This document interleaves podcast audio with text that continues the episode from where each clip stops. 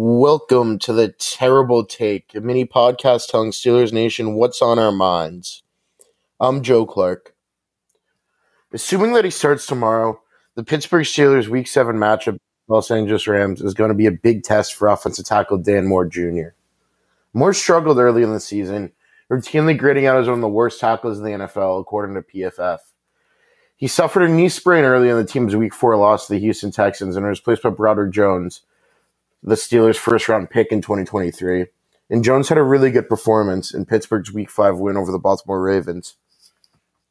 But all indications at this point point to the Steelers turning back to Moore, a decision that hasn't sat well with much of the fan base.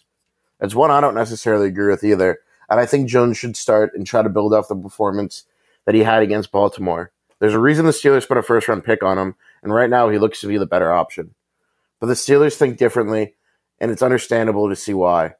Moore up against three standard edge rushers and Nick Bosa, Myles Garrett, and Maxx Crosby.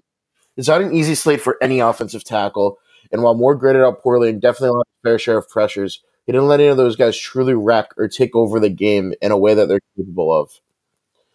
That's not really necessarily something for Moore to hang his hat on, but it's probably why the team is going back to him and giving him a second chance. After the slate of pass rushers you're up against, Pittsburgh probably wants to see what he can do against a Rams team, where he might be seeing Aaron Donald if the Rams do move him around and bring him off the edge, something that they have done in the past with his versatility. If Moore can continue to somewhat neutralize the Rams' pass rush and not let them take over the game, I think Pittsburgh will live with that. Outside of Donald, there really isn't any pass rush to be concerned about. It's imperative for Moore to show that he can hold his own against the likes of rookie Byron Young, will line up at outside linebacker across from Moore. I think that they should start Jones, but Moore can prove why he won the job in the first place with a good performance tomorrow.